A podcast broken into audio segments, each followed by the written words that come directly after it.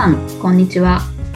鈴木康之のノンストレスコミュニケーションポッドキャスト、今週も始まりました。ナビゲーターの山口直美です。鈴木さん、今週もよろしくお願いします。はい、よろしくお願いします。ねえ、あのー本当に秋も深まってきて、ねえ、早いですね。ね、はいあのー京都も紅葉がいい感じになってるっていうニュースを聞きましたね。あ、そうですか。うん。おおもう、かれこれ1年半ぐらいになって、そのニュースを聞いて、あ、紅葉って見てないなと思って。ー。あ、えー沖縄ってもしかして紅葉ないですか？あの、全くないわけではないかもしれないけど、まあぶ確実じゃないけど、いわゆるあの、紅葉樹っていうんだっけ？あの、色の変わる、はい。えーしえーっと、木はい。々は沖縄は基本的にはないはず。ええあだから、なんていうかな、えーっと、木が栄養が足りなくて、えー腐ってしまって茶色くなるとか、いわゆる枯れるっていう、枯れるっていうことはあるけど、紅葉するっていう、木はそうそうないはず。ええそんなに多くはない。だから山を見てても、おーいつも緑。そう。えだけどそう、若干茶色は入るけど、紅葉という紅というかね、オレンジとかっていうのはないね。おお新しい。あ本当自然。あ、でもそうかな。僕も来た時に言われてみて、あそういえばないな、みたいな感じだったかへえな。本当よ。あの、そんな感じ。ああ、なんか、やっぱり聞いてみないとわからないものですね。違いますね。うん。そうね。また慣れるとさ、人って面白いもんで、慣れると、あの、その場所になれるから、なんか、す住めば都じゃないけど、そうすると、なんか特別なことが特別じゃなくなるよね。ああ、本当普。通になるよね。はい本当に。ああ、確かに。なんか、うん。やっぱり来た時の新鮮さとかっていうものは当然、それはそれで実感していいなって思うのもいいけど、なんかこう浸透してきて日常が普通な日常のこの緊張感のなさね。いやいやいや。いいのかっていうぐらいの緊張感のなさ。え、でも、改めてその緊張感のなさとか、そのまあ、紅葉がないとかっていう今の沖縄のお話をされて、今どんなお,、お気持ちですか？うーん。ああとね、あ、うんと、ちょっと仕事に結びつけちゃうんですけどね。はい。うんと、僕が個人的にいいなと思ったのは、うんと、やはり、えっ、と、沖縄から、沖縄から見れば県外、いわゆる東京であるとか、ね、えっ、と、本州、うんその中でずっと仕事をししていて、うん。それでこう、やはり、今言った緊張感、どこかで緊張感の中で、はい。そう、おこう、その時間を消化していって仕事をこうしていた自分が、やっぱりこう沖縄というところ、沖縄というところに緊張感がないわけではないんだけど、ある意味、そのやはり温暖であるとか、その温かい人間性であるとか、そう、っていうところに触れて、ものすごくその、リラックスができたっていう良さ。がね、本当にそう。そう、今まで肩に力が入りすぎていて、みたいなところはありました。へえ、うん。それが、こう、ここやっぱり2年、まあまあ、来始めてから丸3年ぐらいにもうなりますけど、年明けるとね、うん。だいぶ、うーと、本当にゆったりと、ペースがゆっくりと。うんとは言いながら、はい。じゃあ何のために自分が今ここにいるのかなんてちょっと格好つけた言い方をすれば、うんと、どっちの側面もね、どっちの側面もあってね、やっぱりじゃあ、だらだら、だらだらしてしまって、まあそうね、えっ、と、約束の時間がね、えっ、と、そう、勉、えっ、と、講座が始まるのが、あーそれこそ14時、2時からです。ってなった時に、うんと、比較的時間にルーズなと言われているのは、やはり、えっ、と、都心の方よりかはね、地方の方の方がもっともっと余裕があったり、それも、あの、なんか、テレビで県民賞みたいなところで言うと、えっ、と、県民賞とかで結構、えっ、と、いろんな人たちっていうか、沖縄県民の人たちが、その県民賞で、まあ、あの、お笑いのね、吉本のお笑いのお二人がその沖縄あるあるでその時間のルーズさみたいなこと言っちゃうと、それが標準になっちゃうからなんだけど、でも実際に2時からの勉強会ですよとか講座ですよと言いながら、えー、っと、5分10分ならまだしも、まあそんなにはいないよ。そんなにはいないけど、あまりこう、こう何か、あそこにとらわれず、えー、っと、2時15分とか、あ、もう今日は来ないなと思うと、1時間ぐらい過ぎてからポッと来るとか、っていうことも、ちょろちょろ、まあ、そんなにはないけど、あったりはするわけですよ。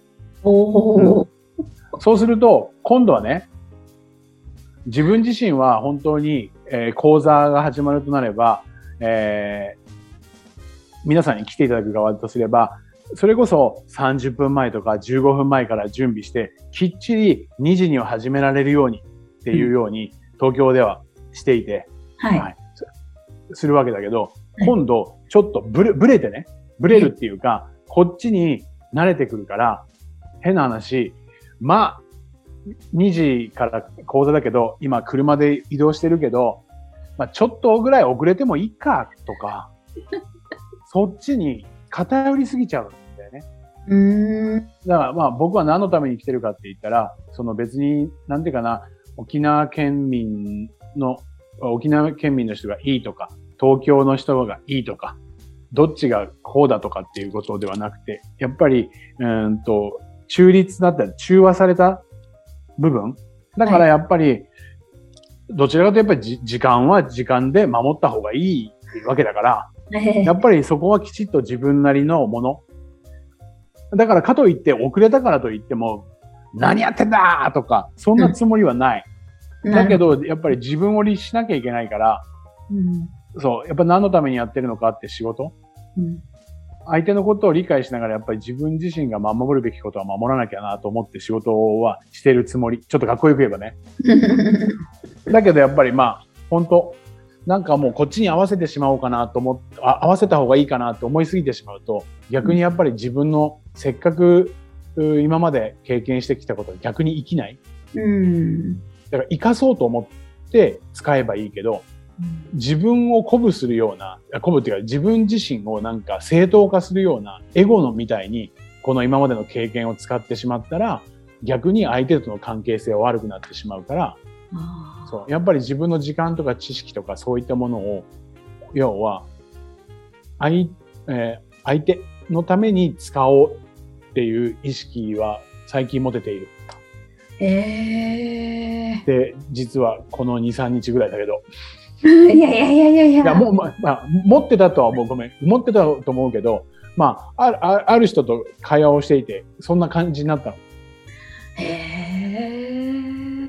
すごく何か、北手はどちらかというと肩に力が入ってて、スキルは持ってらっしらっしゃるから素晴らしいとは思ったけど、最近本当に馴染んできて、なんか、いい感じですよねって言われて、ありがとうございますっていうプラスな部分と、はいでもその指摘の部分とは言いながら、やはりその良さっていうのをこちら側の人間に合わせることをしてしまったら、自分の良さがなくなってしまうので、ちゃんと守る、あの、要は自分っていうものを持ってやってくださいねっていうふうに言われて、そう。それで今、そあの、違う話をしてたらそんな話になりました。なるほど。いろんな気づきがありますね。おしゃべりをすると、そういうことにも自分自身が気づけるって感じですかね。うん。やっぱりね、そう。それで、やっぱりアウトプットっていうかね、いろいろと話をすることによって、いろんなこと、まあ、時に硬いこともそうだし、柔らかいことも、やっぱり情報量ですよ。いろんな情報を共有することによって、信頼関係とかが。できてくるっていうのは本当にそうだなっていうふうに思います。なるほど、そうか。まあ、そうですよね。たくさんお話ができれば、確かに信頼関係もできるし、質問としてとかっていう感じなんですよね。うん。そうか。できないパターンもあると思うんです。なかなかうんと、例えば、うん。まだ信頼関係ができていなくて、緊張してしまうとか、あーんと、自分がね、はい。初対面でなんかちょっと緊張しちゃうみたいな。はい。うん、はいはい。そういるよね緊張してしまう人はどうしたらいいですか？うん。そうだな。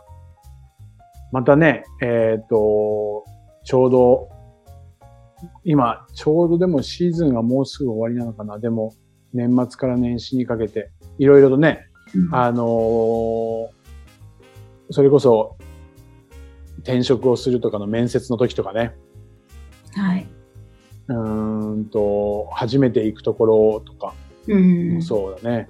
あとは、ちょっと前もあったね、緊張したんだろうな。皇室関係でね、ああ。えっ、と、3年ぶりぐらいに会うの。絶対緊張するよね。俺、すごく、え、すげえき、すごく緊張するんだろうなと思いながら。うんうんうんそうね、やっぱり最初初対面って、多かれ少なかれ、うんえーと、緊張するのはあるよね。はい。そう。その時って、うんと、緊張する側？はい。緊張する側はね、いろんな、まあそうだね、あの面接の方法と、あの面接、あのいい面接をする採用が絶対採用してもらえるなんとか法みたいな、なんか本とかもよく出てたりとかするよね。あの、大学生とか新卒の人たちがよくあの面接のノウハウ本みたいなの買ったりとかする。はいはい。僕もあの、いわゆるその、うんと、そういうセミナーとか、就活セミナーとかみたいなところに呼ばれて何回か行ったことはあって、いろいろと話をしたことはあったりとかするけど、はい。まあその緊張を解く方法って、えっ、と、人それぞれ少しずつあると思いますよ。うん実はあるけど見つかってないって思う。でも緊張する。僕も絶対緊張するから。ああ、なるほど。はい。どどんなことがあってもやっぱり、まあ一つ目は、えっ、と、緊張はあるって思ったらいいよね。ああ、もうありきっていうことですね。緊張ありきです。だから、だって、うんと、いわゆる自己防衛本能みたいなもんだから。うん。変な話、行くところ行くところすっげえ仲良くできてたら、もし、もしかするとですよ。いない、いないけど、相手が悪、悪いことを考えていたりとか、悪事を考えていたら、結局、そこにはまってしまうわけじゃないですか、罠に。なるほど。うん。だから、えっ、と、自己防衛本能が働くわけですよ。うんうん。だけど、うんと、そうね、ちょっと電話とかの詐欺まわい、詐欺まがいなことって、よくオレオレ詐欺ってそうでしょ、はい。あれ、自己防衛本能を、は要は、と解くような話をするわけじゃないですか。ああ、そうかそうか。はいはい。おばあちゃんの年、ね、おお年めされたところに、あ、俺だけどさ、わかる？つって。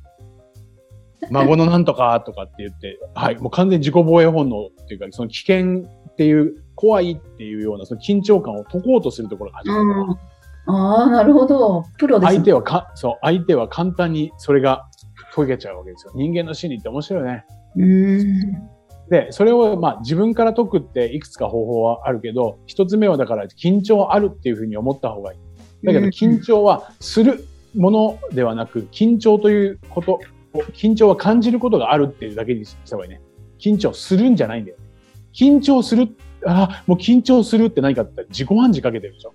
緊張するって誰に言ってるって自分に言ってんだから。えー、怖い。そういうことですか？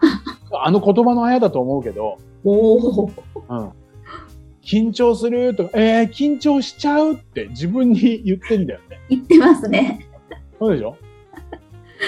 それよりかは、ここにこういう状況があって、今感情的に緊張して、緊張があるっていうぐらいよ。緊張というものが存在するぐらい。なるほど。するっていう行動とかじゃなくて、こと、ことだ、あそう、そう。ごめんごめん。言霊だから、緊張するっていうふうに決めちゃってるんだもん。確かに。よく自己啓発なんかでも、あの、あの、未来に向けてポジティブなんだけど、まあそうだね。えっ、と、幸せになりたいと思うって言ったら幸せになり、なれないですよ。思ってるだけじゃん。はあ。要は決意、コミットするんだったら幸せになるって言いなさいとか、えーとそうん私は、えー必ずえーオリンピックで金メダルを取りたいと思いますじゃないという取ります。なるほど取る。っていうのと同じで、これの逆パターンは、緊張しちゃうって言ってるんだもん。それは緊張するよね。そっか、自分で決めてるんですね。そう、自分で決めて、そこにめ、そこを目指しちゃうってことですよ。緊張と金メダルが同じようなもんですよ、だから。お面白い。いやもうその、そのお話をなんか思い出すだけでちょっととりあえず緊張がほぐれますもんね。あ、そう、そんなところ、そんなところ。